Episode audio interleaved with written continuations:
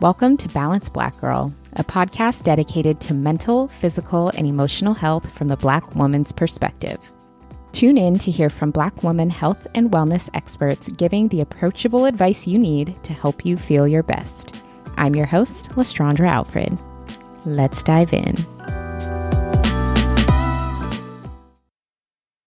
Welcome to Balanced Black Girl. My name is Les. I am your host, and I am so happy to be sharing this space with you today. If you are a new listener, welcome. Happy to have you. If you are a returning listener, thank you so much for coming back for yet another week and tuning in.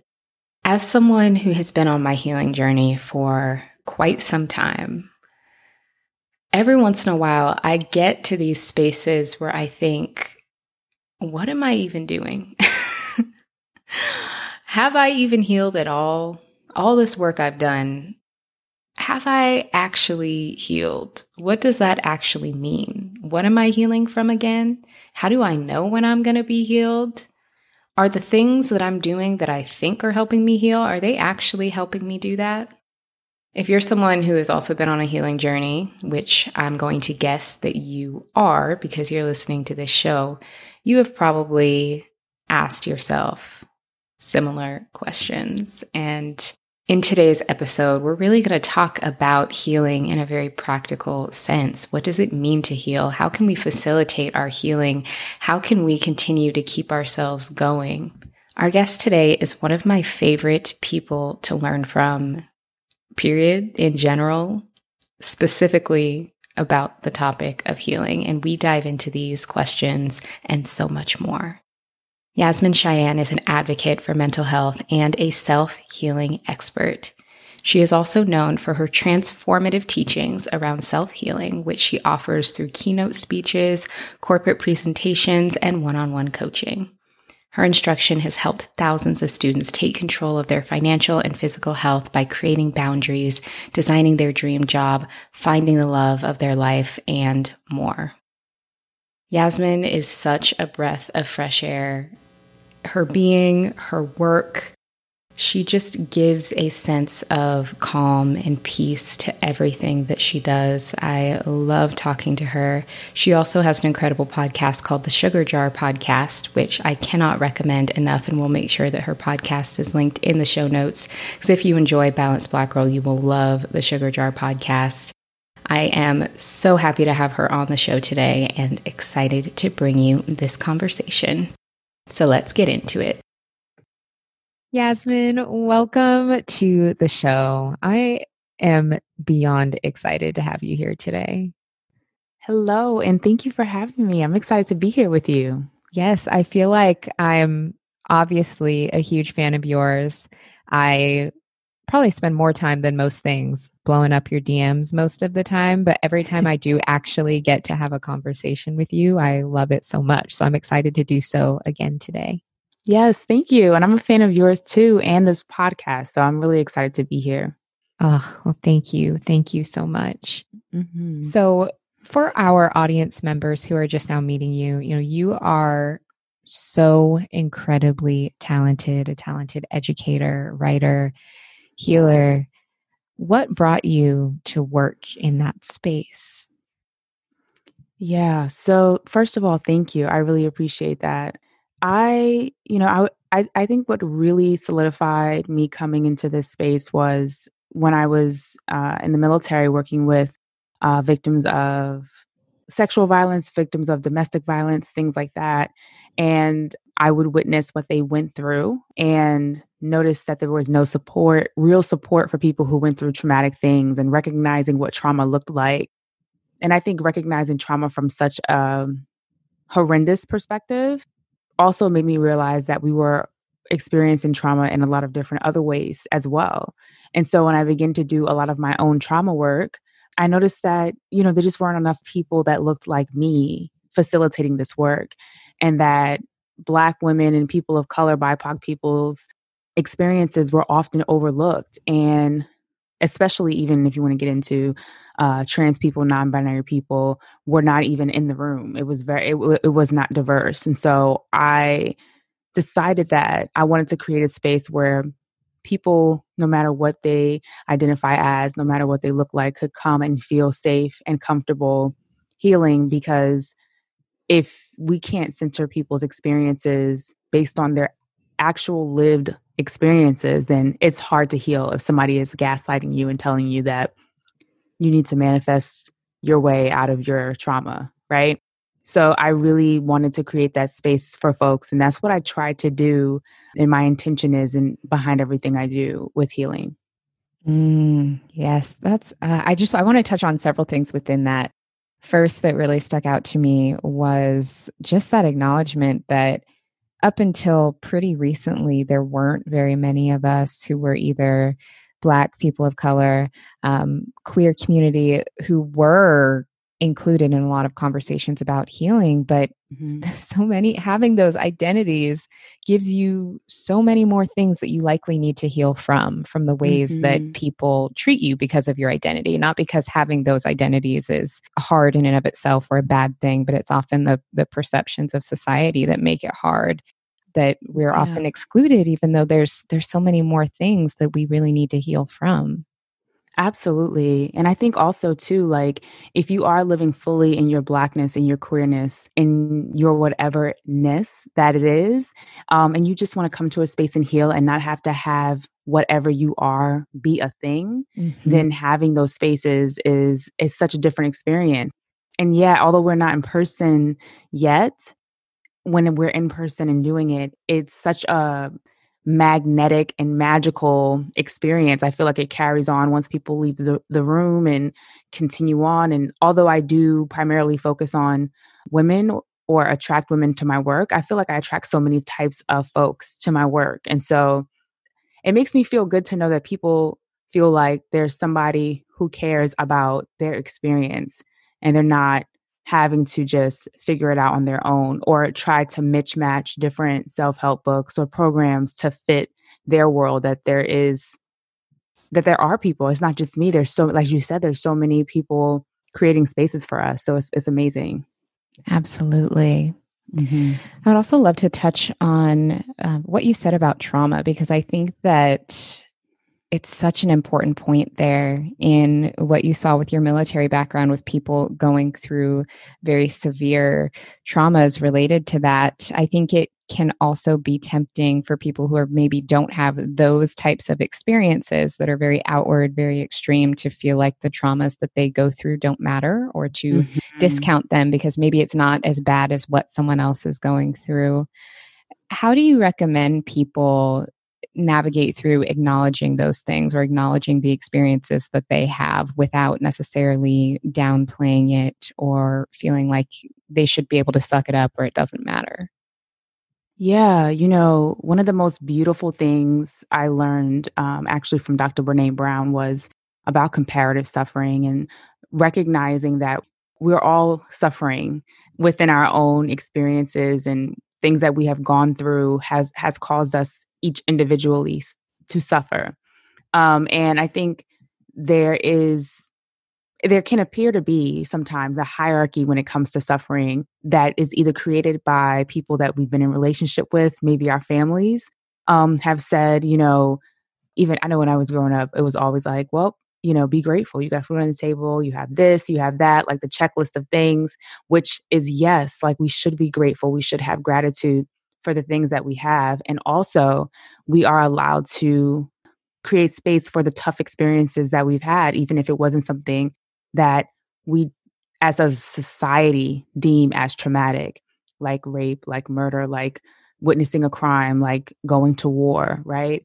Um, there's trauma in constantly having to withstand microaggressions at work. There's trauma in mansplaining. Mm-hmm. I mean, women uh, or people who are not men losing their voice or feeling like they don't have a voice.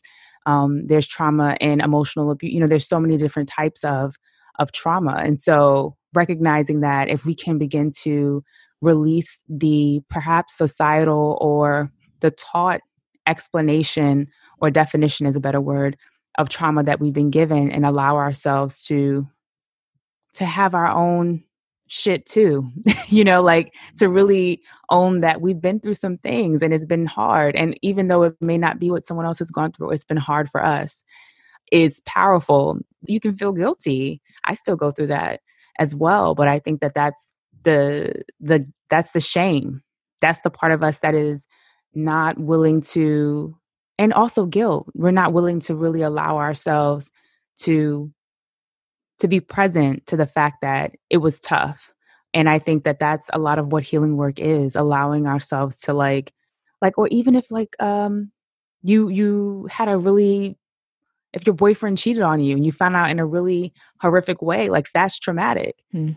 it doesn't have to be something that is particularly violent for it to have been something that rocked your world and changed the footing on which you stand and you may have to build a new foundation for yourself even if others don't identify what you went through as traumatic and owning that is it can be really tough work but that is a part of what i think healing is oh yes that's so good i love what you just said about building a foundation i mm-hmm. think that's mm-hmm. such a beautiful way to put it and a beautiful way to think of healing work and especially when you're just getting started is rebuilding that foundation mm-hmm. or even if you're at the end. Yeah. Or the, uh, in the middle or you might have to you know might you might have some cracks in your foundation. Patch them up. Yeah. How have your personal experiences either with mental health or on your healing journey informed your work? I mean they they do all the time. I'm really intentional about not writing or teaching or speaking on anything that I am still working through, mm. which is hard because I'm still mm-hmm. working through a mm-hmm. lot of things. Um, but if I feel like, I guess a better way of explaining this is if I feel like I am on, at a place where I know that I can see what's mine, I can see what someone else's, I can see where I still have work. I can see, you know, if I can see all parts of it and like assess blame and judgment in all of those places in an appropriate way, not with perfection, because I am a recovering perfectionist and I will try to do things perfectly sometimes. I have to check myself. Then I'll share it. Um, but if I am still in the thick of who the hell do they think they are, then that's off limits for teaching, for sharing, because I have the potential to pass on my projections to other people. And I feel like that is really unsafe. And so I do allow a lot of my work to be based on things that I have personally gone through, but it's also uh, work that I've done with my one on one clients or my group work or my uh, courses and teaching that also impacts the way that I've created the work that I do. So, yeah, it's really interesting to see sometimes how something that, you know, maybe 10 or 15 years ago was like, you know, how am I going through this? And then now being able to help someone else go through something similar and help them work through it. Yeah. Not tell them like this is what I learned, but like what would it feel like to look at it from this angle, an angle that I couldn't see 15 years ago, but now I can. Um, it's like giving people those opportunities for reflection that so many of us wish we had that we may not have in our parents or our, our grandparents or you know even our circle around us sometimes we're the only one doing our healing work and you know it's tough when yeah. you're the only one that is walking that journey it is so tough. I know I have certainly been there and I've I've heard from listeners and from audience members who have been there as well just feeling like they're trying to move forward and having a hard time with the people around them being on board. Do you mm. have any advice for people who are just particularly in the thick of struggling with that? Yeah, you know, it's hard because my usual advice has changed so much because mm-hmm. we're not in person. Yeah. I've definitely believe that well first the first part is there are so many virtual groups and memberships like yours mm-hmm. popping up all over the place allowing people to create community and i mean you really can make friends online. Um, I know a lot of people find that hard to believe, but if people are finding spouses online, you know, nope, then you have to, you know, open, you don't have to, but it would be nice to open the door or um, answer the invitation to perhaps finding friends online. I found so many good friends online. And I think people who are going through similar things you'll find in those similar communities and spaces. And so really open yourself up to seeing if you can make connections in in th- those spaces like your membership or um, different free community environments but i think also learning to accept the people in your life that may not have chosen to do this work yet and release the potential control you think you have over them and allow them to be who they are choosing to be releasing that responsibility from yourself will sometimes allow you to love them and appreciate the things about them that you do love versus wanting them to be what you need in this moment that they're not. It's a mm. lot of pressure. Yeah. yeah. Mm-hmm. It is a lot of pressure, but that's such, such a good point. And something that I've experienced is that when I first started doing this type of work, I also really wanted validation from the people around me, but the people around me weren't even in a space to recognize it. Mm-hmm. and so I mm-hmm. had to learn how to really get either that validation from other people who were doing the work, finding that validation within myself that I was on the right track, because sometimes we're looking for guidance from people who haven't been where we want to go. Mm-hmm. Yes. And I think external validation is such a big thing that I think we're all you know, receiving external validation is important. Having community show up for you and say, you know, we see you, we're rooting for you, this is amazing, is a, an important part of of healing. But um, expecting people who have no idea what healing is, looks like, to show up for you is something to work through. I would say that I'm sure that cycle shows up in other areas where you may be expecting people to do things that they also have shown you that they're not willing to do. And that's really hard. And that cycle shows up for many of us. I know it's definitely showed up for me, but I think when we're healing sometimes in the beginning at least, but even in the in the middle, I feel like we're always in the middle. Oh, for we sure. get to yeah. We get to a place of like, okay, so surely people are going to decide to come with me. And man, you know, when people don't decide to come with us, it's one of the hardest parts sometimes of getting started because you start feeling like you're leaving people behind. But you don't have to leave people behind. You just have to decide are you willing to meet them where they are and have them meet you where you are without there having to be sometimes there doesn't have to be sometimes people don't actually need to change. They've decided that they want to live how they want to live, but they may not be able to show up and have that deep conversation of the soul that you're looking for. And then it may be your responsibility to seek out those kinds of people who are willing to do that kind of deep work with you. Yeah. 100%. Oh, that's such good advice. Mm-hmm. I would love to talk to you a little bit about self healing because that is a big pillar of your work. Mm-hmm. So, first, I would love to hear about what the catalyst for your own self healing journey was and why you think self healing is so important for us to do.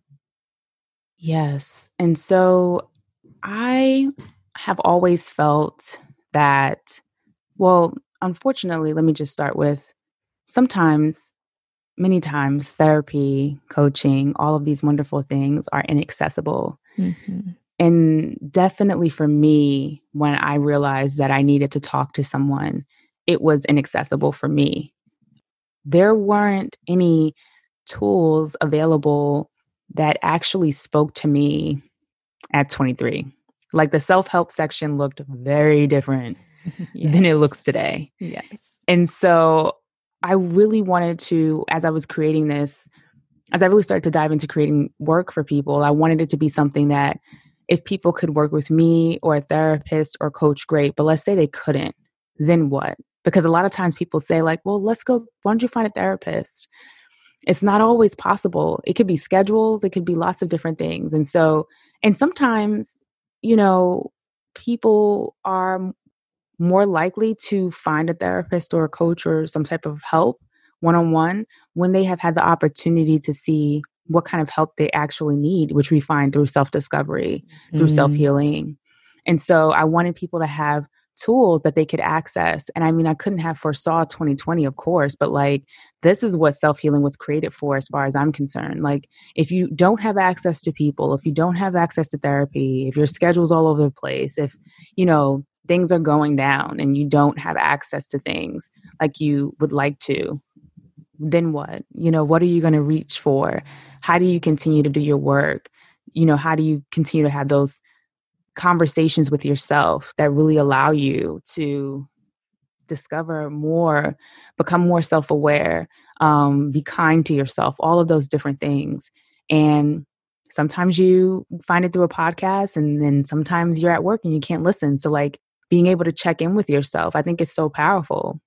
So that's what self healing was birthed from for me, um, and what I wanted to do for other people. And everything that I create is always based on how can people take this and continue to grow from this? They, how can they take these prompts and make them into something completely different that I couldn't even foresee, and take this work and make it fit their particular lives with the intention of further creating space for people to have exactly what they need for themselves.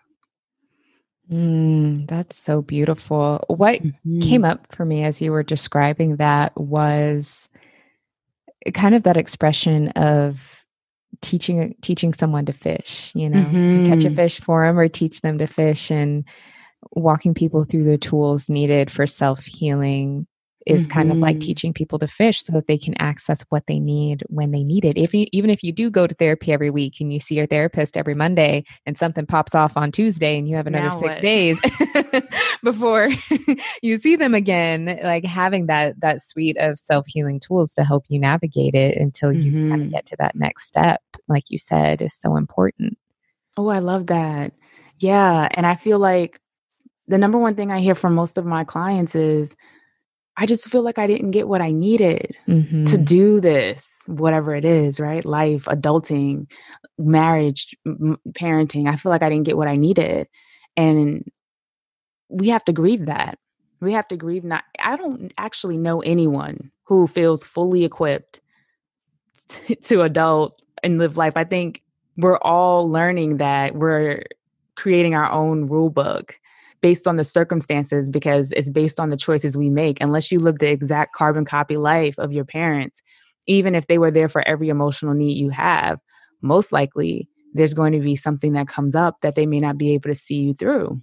So, you know, I think self that's where self healing and self awareness comes in and being able to learn how to I don't know anyone who can help me through this and even your therapist and your coach and all of that's only going to be able to take you so far. You're going to have to commit to the work yourself. Mm-hmm. So this is what this helps you do. It helps you be self-reliant, not in a way of you're out here on your own, but in a way of I believe in myself and I trust myself to also help me get through this. Like I believe that I can also be a part of my healing. It doesn't belong to anyone else lots of times we're looking for other people to heal us. Parents oh you know once they finally say sorry i'll be okay.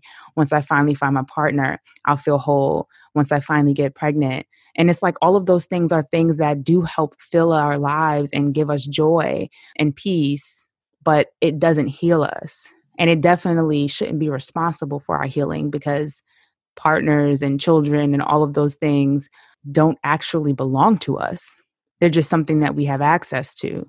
But when it comes to your healing, it belongs to you and it's your responsibility. And it can be really tough because when you come comes to your inner child, that part of you is like, I don't want to own this. Um, but I feel like that's what self healing gives us the opportunity to do to own what does now belong to us. If you're an adult now, it belongs to you. Mm, I love what you said about the fact that your healing is the only thing that belongs to you and is mm-hmm. your responsibility. I think that's beautiful. And I was also thinking as you were talking that there are sometimes just apologies that we're never going to get. Mm-hmm. there there are apologies that I feel like I'm still waiting on from people who are alive and well and it ain't going to come. And right. how how do I manage those feelings within myself and and move forward to continue to grow and not let that hinder where I'm at because I can't control whether it comes or not. And so how how do we heal ourselves and move past those things that we don't have that control over? Mm, yeah.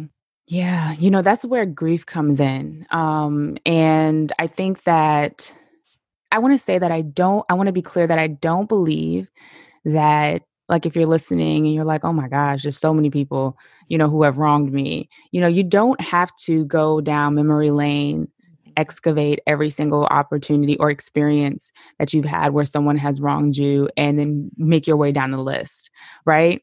There's going to be those particular circumstances or experiences that feel like they can't go away no matter what you do, no matter how much work you do. You'll know what they are. Um, and if you don't know what they are, then you can practice asking yourself each day, like, what do I need today to try to see if those come up? Because it is true that like if you don't have those internal conversations often you may not be able to discern what it is that you actually have to do in your healing work but going back to your question like if you know there's a particular or particular apologies that you would like to have i think it's important to know that like grief is real and like working on feeling sad because if there's anger although anger is a natural emotion you know, you want to get down to that next level, which is underneath anger is usually disappointment, sadness, just, you know, the emotion of of accepting what could have been and knowing that it's probably not going to come to fruition. And it doesn't mean, you know, the the wellness positivity community might be like, well, you know, what if I stay positive about it? There's a fine line between being positive and neglecting to accept reality and the truth mm. and being honest with yourself. And if you're wrong, great. It, that apology will jump up and surprise you. You already did your work, right? Mm-hmm. but if you if you're right and that apology most likely isn't coming, then you want to do your grief work. You want to allow yourself to feel the anger, feel the sadness, accept what happened, accept that you deserved better, accept that you still deserve better. Figure out what your lessons are. What did you learn from this? If you don't feel like you learned anything and they were just someone that were cruel and mean, recognizing that it doesn't have to be a lesson in everything. Sometimes people just suck. And, you know, giving yourself the space to to learn what moving on looks like from this and knowing that even though you've grieved it, it still might come up, it still might be a part of you all the time. And it doesn't mean that you haven't let go. Letting go is relative to what we've experienced and what we need. And it looks different for everyone. If you're still able to live your life, then you've let go. Even if it's still in your mind, it doesn't mean that it will disappear from your memory. And so I, I think that that's what I would share for those apologies. Um, and also, the big thing too is recognizing that, like, if you're waiting for an apology from someone who didn't show you they had the capacity to understand what they did was wrong um, or that they don't have the capacity to apologize you know maybe making a covenant for lack of a better term or promise with yourself around how you'll make better choices about the types of folks that you allow in your life to the best of your ability moving forward to help you begin to build that self trust and discernment with yourself that you didn't know who they were going to be. Um, or maybe you didn't even have the opportunity because you were a child and you were relying on others to ha- be that discernment for you. It, and it, it could be really tough to let go of apologies that won't happen. I think we all have them, but recognizing that the moving on isn't for them, it's for you. And it's the freedom that you're going to gain from being willing to give yourself the space to feel that disappointment that we hold on to sometimes. Oh my god, I have like full body chills because I feel like everything you just said was exactly what I needed to hear. Mm. and I hope for our listeners they feel the same way. I'm sure they will. Um, mm. Um, because there's so much so much realness in that and especially when you said letting go is relative to what we need and what we've been through i just mm. i i had i felt myself having a very strong reaction to that mm. yeah it's tough you know i i think that letting go is the thing that most of us struggle with uh, because when, once we let go that means that we've ex- accepted if we don't accept, then, you know, we're still holding out hope. And there's nothing wrong with being hopeful. But when hope gets in the way of fact and truth and honesty and your intuition, then it's no longer hope. It's a sham, right? Mm-hmm. It's, you know, it's, yeah. it's a part of yourself. This may sound harsh, but that's that cycle of self betrayal. And to get out of it, sometimes we have to do the tough part, the tough thing. Yeah. Absolutely. I love that you said intuition as well. Mm-hmm. Can we talk a little bit more about intuition and about the role yeah. intuition plays in self healing? Mm-hmm. You know, um, discernment and intuition are the things that I get asked about the most. Um, and people often think like, how do I know if it's my intuition or discernment or if it's just the you know a voice in my head that is if it's my ego or if it's you know sometimes our moms live in our head you know is it them and the um, things that they've given me or my family and i think the most clear way to be able to to discern if it's your intuition because we have to discern, right? Discern meaning to understand, to know with certainty, right? Um, our intuition is often what, like, let's pretend with dating because it's really comes up a lot with dating. Mm-hmm. If you are on a date with someone, they have everything. I don't know, six feet, clean cut, nice teeth, nice smile, all the things, right? and has a nice job, did, did all the gentlemanly things, text you after the date, all of the things. And you're like, oh my gosh, like this was the perfect first date. He's already asked me in the second date, you know. But there's a part of you that's like, and it's different than fear because fear is often like, I don't know if I should do this you know I'm, i don't know if i'm ready for this type of relationship you know maybe you start asking yourself questions you start talking yourself out of it. That's usually fear but intuition often shows up in a very solid way of don't text him back. Don't go on that date. Mm-hmm. i know he's cute and, and intuition will often have you questioning why. Like you find yourself arguing with intuition didn't you see that smile? Didn't you see that car? Didn't you see you know and we'll talk ourselves out of you know intuition is also our red flags.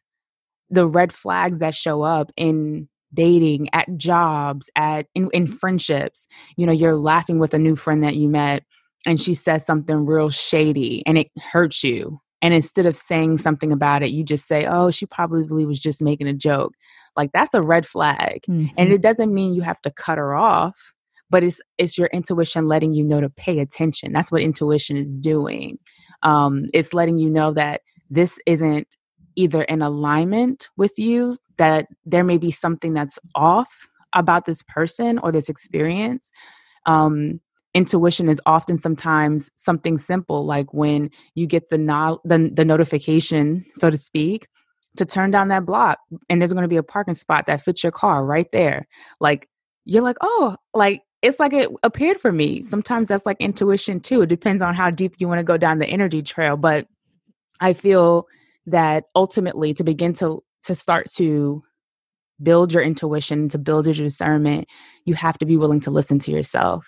Yes, advice from friends and family and coaches and healers and astrologers and all that stuff is great. But everybody has their own individual intuitive voice. And the muscle of intuition and discernment only gets strong when you use it. And you only begin to understand it, the language, so to speak, the more that you speak it with yourself. And it won't speak that way to anyone else. And so, even if it sounds silly, start listening when you feel that the thing that most of us will say is, you know, something told me that something is you, mm-hmm. that something is your intuition. And even with the small things, beginning to pay attention to it and allowing it, even if it's the perfect person that showed up or the perfect opportunity or job. Um, it doesn't mean that everything is not, is too good to be true. I want to be clear that I'm not saying that you can have everything that you want, but if it's not in alignment with you, it's not everything that you want. And so that's where intuition and discernment comes in to remind you that the package may have different contents than you're expecting. Mm-hmm. Pay attention to that. Oh, that was so good. Mm, I'm wondering, I would love to hear your thoughts on I feel like I've had times where I thought that I was listening to my intuition and, and looking back on it, I'm like, I don't think that was. I think that was maybe like my ego kind of masquerading as mm. intuition. Am I making that up? Does that happen? Absolutely. Okay. Like that's the that's the that's the work I feel like like yeah. our our ego will show up um and you know our ego is good. Like we all need an ego to help us do this podcast or you know the ego is the thing that's like yeah you are great even before you've done it right? It's the thing that like kind of cheers us on and and it's if you're human and you're healthy you have an ego. But the thing about our ego sometimes or the part of us that is looking for external validation or trying to heal our trauma through external validation or um, unconsciously. Usually it's unconsciously, to be clear. It's not in- often intentional. It's an unconscious way that we may interact with people in relationships and friendships at our in our careers. And so, you know, am I, you know, if we use like social media, for example, um, and I had a post recently talking about subliminal messages and the importance of understanding that you know, subliminal messages are not a healthy way of communicating and asking yourself, like, am I posting this post because I hope that it'll be helpful to folks and it really resonates with me or I just want to post it? Or am I posting it with the intention that this person will see it and know that I'll mess with them? Mm-hmm. You know, mm-hmm. like, and and that's usually the ego because the post is helpful post to many people the post is something that you may actually resonate with, but the actual intention behind it, the ego part of it, the external validation part of it, the projecting through my trauma part of it is actually hoping that this particular person sees it and is hurt by it. They may never see it, but there's this part of you that's hopefully that's hoping they will see it and what you're actually hoping out of it is not that they, it'll hurt them and they'll go away. You're hoping that it'll hurt them and they'll come close, mm-hmm. that they'll see their wrongs, that they'll apologize, that they'll do whatever. So that's just an example of how sometimes our ego will show up and have us doing things that are actually pushing people or circumstances or blessings um, far away. And I don't believe that what's for us will miss us, but I do believe that we have the ability to push away what's for us because it is free will. We have the choice to say yes to what's for us or not. And so I think that's also why this is important healing work. We're all trying to get to a place of being able to have the lives that we desire, despite the fact that we're all going to have tough circumstances to go through, because that's a part of life. But how can we get out of our own way and know with more clarity what actually feels good to us versus what we've been told should feel good? And I think that that's the difference between listening to our truth and listening to our ego. But until and and and again, checking in with yourself, like, is this really me? Mm-hmm. When you want to ask yourself also, like, what is the outcome that I'm looking for? If I'm looking for clarity, if I'm looking for love, if I'm, if I'm looking for connection, that's most likely your intuition. You still have to, do, you know, check in, but that's most likely your intuition. If I'm looking to shut her down, if I'm looking to, you know, make him put his foot in his mouth, if I'm looking to, you know, embarrass them, that's most likely my ego. And even though sometimes there is a time and a place to do all of those things, at the end of it, you still have work to do. Yeah. You still may have grieving to do. You still may have all of those things. So it's just checking in and seeing, like, what is the intention behind this? And that helps you discern what's what. Yeah. yeah. Oh, I just like need somebody to come get me off the floor right now because that was so good. So good because we've all been there. We've all done that and I love I love that example that you gave about really just checking our intentions because I think mm-hmm. that's a mm-hmm. good gauge for understanding whether we're we're kind of listening to to intuition or ego. That was so mm-hmm. helpful. Thank you. I would love to also talk a little bit about boundaries because mm-hmm. this is also something that you teach around and that you teach so beautifully. You actually just had a post the other day that I loved that said a reminder that your free time is not free. And mm. I wanted to print it out and plaster it on my walls as a note to self. Mm-hmm. Um, but I would love to talk about that because I think this this experience that we're having with the pandemic and so many of us being home and forced to slow down in some ways, I think there has been this guilt of still needing to be available or needing mm. to work more or needing to be on call because technically we're not really out and about doing some of the things we used to do and feeling this guilt over just not always being available. So mm-hmm. I would mm-hmm. love to hear any advice that you have for people who are maybe struggling with that. Yeah. I mean, the first thing I would love for folks to ask themselves is why do you need to be doing something? Like, not all the time, but like, ask yourself like why do i need to be doing this particular thing even intention and be being clear about the intention becomes really powerful when it comes to boundaries because it's like what is my purpose behind saying yes to this is this because I'm excited about this opportunity and it is going to be great? Or is it because I feel like I have to be doing this because it helps me to f- feel productive? Um, even looking at the definition, the internal definition, like what does productive actually mean to me? Does it mean that I worked all day? Where did I get that from? How is that actually positively affecting my life and the life that I say I want? I think the most powerful boundaries right now are self boundaries. You know, how are you showing up for yourself by doing what you said you wanted for yourself? And it's hard to be able to advocate for yourself with others around boundaries if you're not able to advocate with yourself and do that fight with your ego because that's where ego comes in big time with boundaries mm. but she won't like you if you say no but they won't call you again if you don't do this job.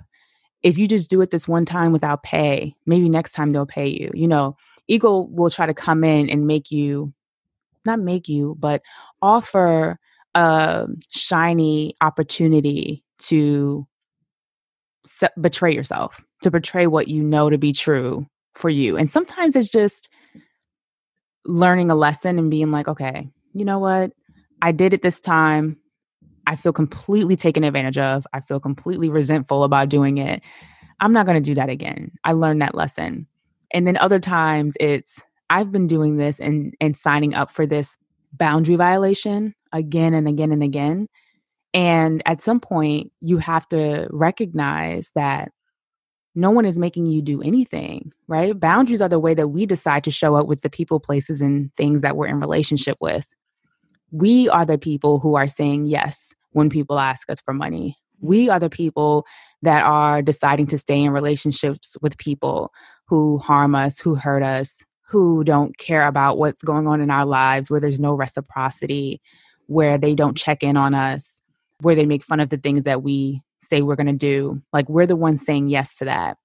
And I know that it's scary because you're thinking, you know, okay, if I walk away from this, then what do I have? And I think knowing that you have the opportunity to build a life that looks and feels like what you want is what you could have if you had enough energy and time to devote to building that versus maintaining what is hurting you. And boundaries doesn't mean getting rid of everyone or cutting everyone off, but it does mean getting very clear about what is a yes and what is a no and being willing to say that to others, but also to yourself. And I think right now, a lot of people are in a place of like numbing, you know, like numbing with work, numbing with television. And I think right now, why not? you know, we have a lot going on. And if it makes you feel good and it makes you feel connected and it makes you feel like you have a purpose, then do it. But if there is a cry in you or call in you to slow down, if there's something in you that's asking you, especially like as we look at the new year and you want to maybe create different opportunities for yourself, not opportunities for abundance necessarily in terms of upward mobility and career, but opportunities for, I don't know, learning to paint, uh, running a marathon, walking, uh, learning how to do a twist out, whatever it is that you want to mm-hmm. do that you're like, oh, one day I'll do that. Like, why not now? Because I'm too busy. Why? Why are you too busy? And what have you said yes to that has made you busy to the point where you don't have time for the things that you desire as well? And I think finding not necessarily balance, but being willing to allow space for both things. Like there's space for joy and there's space for the things that we sign up for and that we have to do as well. And I think that's what boundaries helps us do. It helps us have a life that creates space for our joy and gives us freedom. When we don't have boundaries, we feel like we are living our life based on what everyone else wants for us. When we have boundaries, we're aware that I'm at this event because I said yes and I hate it and next time I'm gonna say no. Like we're clear on mm-hmm. where the violation came from. Oh, I knew when I got this invite I should have said no, but yet here am I, I am on this three hour Zoom call.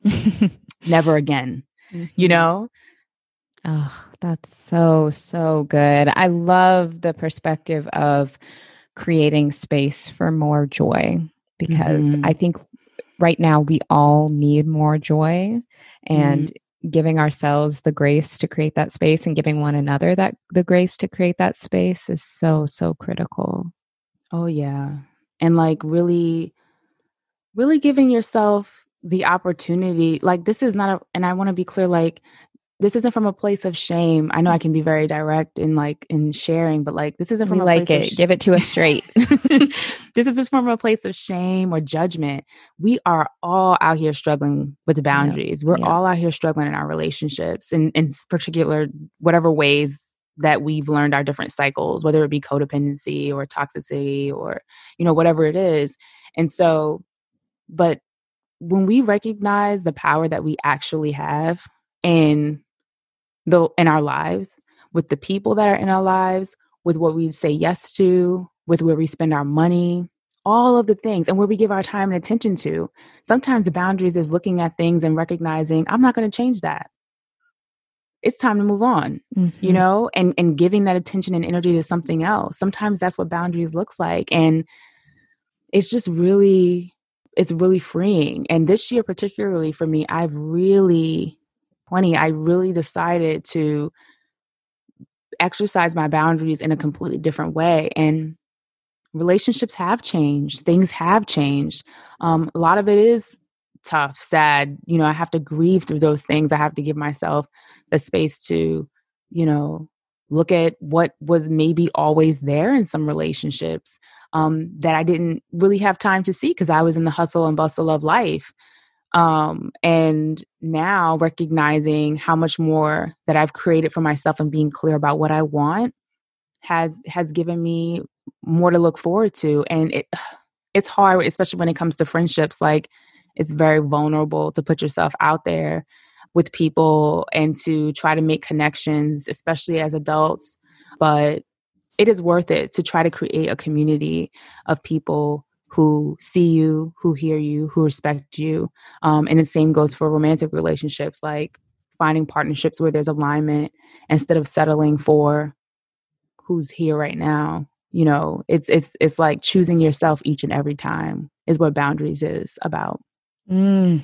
Oh, that's so good. Choosing yourself each and every time. Yes. Mm-hmm. I love it. And it's it's hard because it I don't think that not having boundaries is something that comes naturally to mm-hmm. us. I think it is definitely conditioning that happens over time. And now a lot of us are reaching this point where we're like, okay, time to decondition, mm-hmm. decondition that and get get back to understanding what our needs are.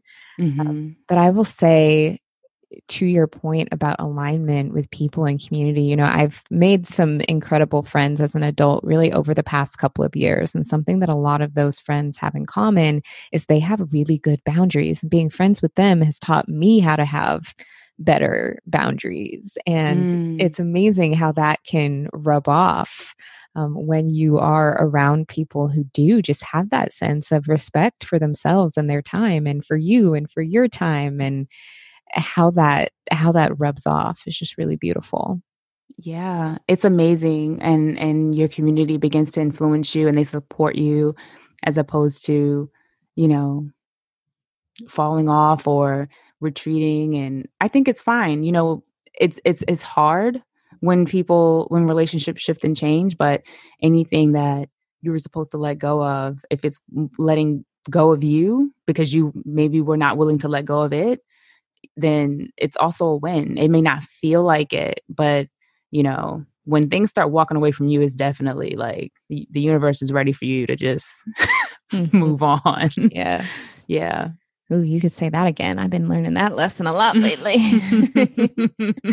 yes. So, Yasmine, I would also love to talk a little bit about your podcast because, listeners, if you have not yet heard Yasmine's podcast, The Sugar Jar, you must. We'll link it in the show notes. It is such a beautiful, beautiful show that I love listening to.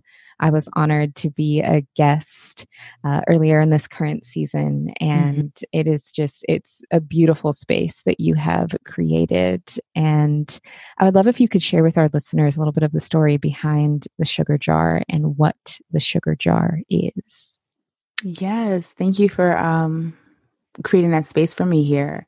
So I, you know, the sugar jar is it's a way of teaching a, a, way that i've created to teach about our energy.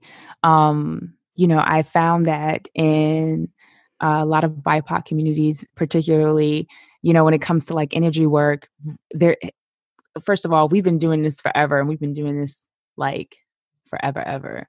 But it's been colonized it's been changed it's been shifted. And so when this uh came to me um to teach this way it's just resonated so much because I think it helps people to visualize where their energy is and where it's going. And so when you think about the actual sugar jar, I I would like for you to imagine, you know, a kitchen, whatever kitchen that comes to your mind, um, and then you're going to imagine a jar of sugar in your kitchen. And for every single person, the jar is a different size, a different shape, and whatever size or shape it is, it's fine, right? But the jar is us and it's our capacity. And some people have larger capacities, and then some people have smaller capacities. And whichever capacity it is, is fine. Um, you can expand it, but that's like a more elevated version of this. And so your jar is going to have sugar in it, and your jar is your is you and the sugar is your time your money where you say yes to what you say no to the time you spend with your children you know even though you may have different roles like mother or brother or um, career person or partner. You only have one jar because there's only one of you. The thing that most of us are struggling with is having a lid on our jar, which is our boundaries, our permission, right? So if we don't have a lid on our jar, then people are able to come into the kitchen, come into our jar, take our sugar. And although it may feel like there may be resentment because it's like they just come in and they just take, you know, you may have, you may even have heard yourself say things like this. You know, they just call me whenever I'm on the phone for two hours, or they just ask me to show up and I show up and there's no gratitude, you know, or, you know, I give and no one ever does anything for me. But the part that we often miss out on is that we are the ones who have one, the ability for people to walk into our house, come into our kitchen, and get into our sugar um, because we don't have locked doors, we don't have boundaries, we don't have permissions in place, we don't have a lid on our jar. We don't have any system set up where people have to ask us first before we say yes. We are just open and available for people to have whatever they want from us. We don't know what they're doing with our sugar. We don't know why they need it. They can just take from us because we allow them to. And what the Sugar Jar podcast is about is all of the different ways in society in which we may be leaking sugar, where there may be cracks in our jar, where, you know, whether it's medical um, appointments or um, being a non binary person in the world or, you know, dealing with grief, dealing with death, like all the places that these, the, our sugar jar becomes very clear that there is an imbalance in the way that we are available to the people that we care about but we don't want to be accessible all the time. And so I wanted this podcast to be something that we talk about all of the different places and spaces in which our energy can potentially go and how we can learn how to navigate that in a way that feels like we actually have a say so in what happens in our lives And so when we can visualize that exchange of sugar, you know, the sweet stuff, right? That's us um, being taken by the spoonful, by the cupful. We also have to imagine what it looks like to put sugar back into our jar to fill ourselves up, up, up, which is self care, which is self love, self awareness, healing work. And so I feel like the sugar jar is the is a great analogy for the healing work that I teach and that I do. And I hope that it helps people to really see the control that we have. We can always upgrade our jar and get a bigger jar. Um, and we can always but make a smaller jar if you want to move to the mountains and not do much. We can put a lid on if we want to. We can buy sugar in the raw if we don't want to have regular sugar anymore, or brown sugar if we want to. Like the choice is ours but we do have to make the decision and then take the action. It's not going to close on its own. And so once that jar was given to you by your parents, if you were you know raised by parents or whoever raised you, once it became yours, unfortunately for some of us, it became ours far too early. But once we are aware that it's ours, it's our responsibility to take care of it as best we can and to um, mend it in any ways that we need to, and ultimately to keep it full. I love it so much. Truly, just one of my favorite analogies because it just it makes so much sense for how we can view how we take care of ourselves and how much we give and how much we receive. And i i appreciate you creating it and sharing it. And again everybody the show uh, the show notes will have the podcast linked there because you all have to tune in. If you're here you will love it there. So thank you So, Yasmine, before we wrap up today, I have to ask what does being a balanced Black girl mean to you? Oh, you know, I think the number one thing it means, the number one thing that being a balanced Black girl means to me is being willing to show up in my vulnerability. I feel as a Black woman, and especially when I was a Black girl, that vulnerability was the opposite of what I was expected to be and portray. Um, and what no one was ever expecting of me or from me.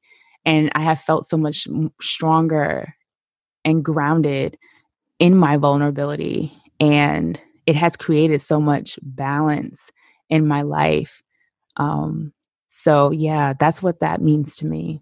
Oh, I love it. I love it. We are big fans of vulnerability here and of reclaiming it and seeing the beauty and strength in it. So mm-hmm. I love that you said that. Amazing. How can our audience keep in touch with you and support you and your work? Yeah, so you can go to yasminecheyenne.com and when you go there, you can join my newsletter. And my newsletter is where I share a lot more of my thoughts and musings around what I've shared here. Um, but when you join my newsletter, one, there will be no spam. But two, you get access to two free workbooks um, that can help you get started in your self healing work or help you continue your self healing work if perhaps um, any other form of healing work is inaccessible to you right now. Amazing. We'll make sure that we link that in the show notes so that folks can go sign up, join the newsletter, get the workbooks. An mm-hmm. incredible mm-hmm. offering. Thank you so much. You're welcome. Thank you for having me. Thank you for being here. I loved this conversation.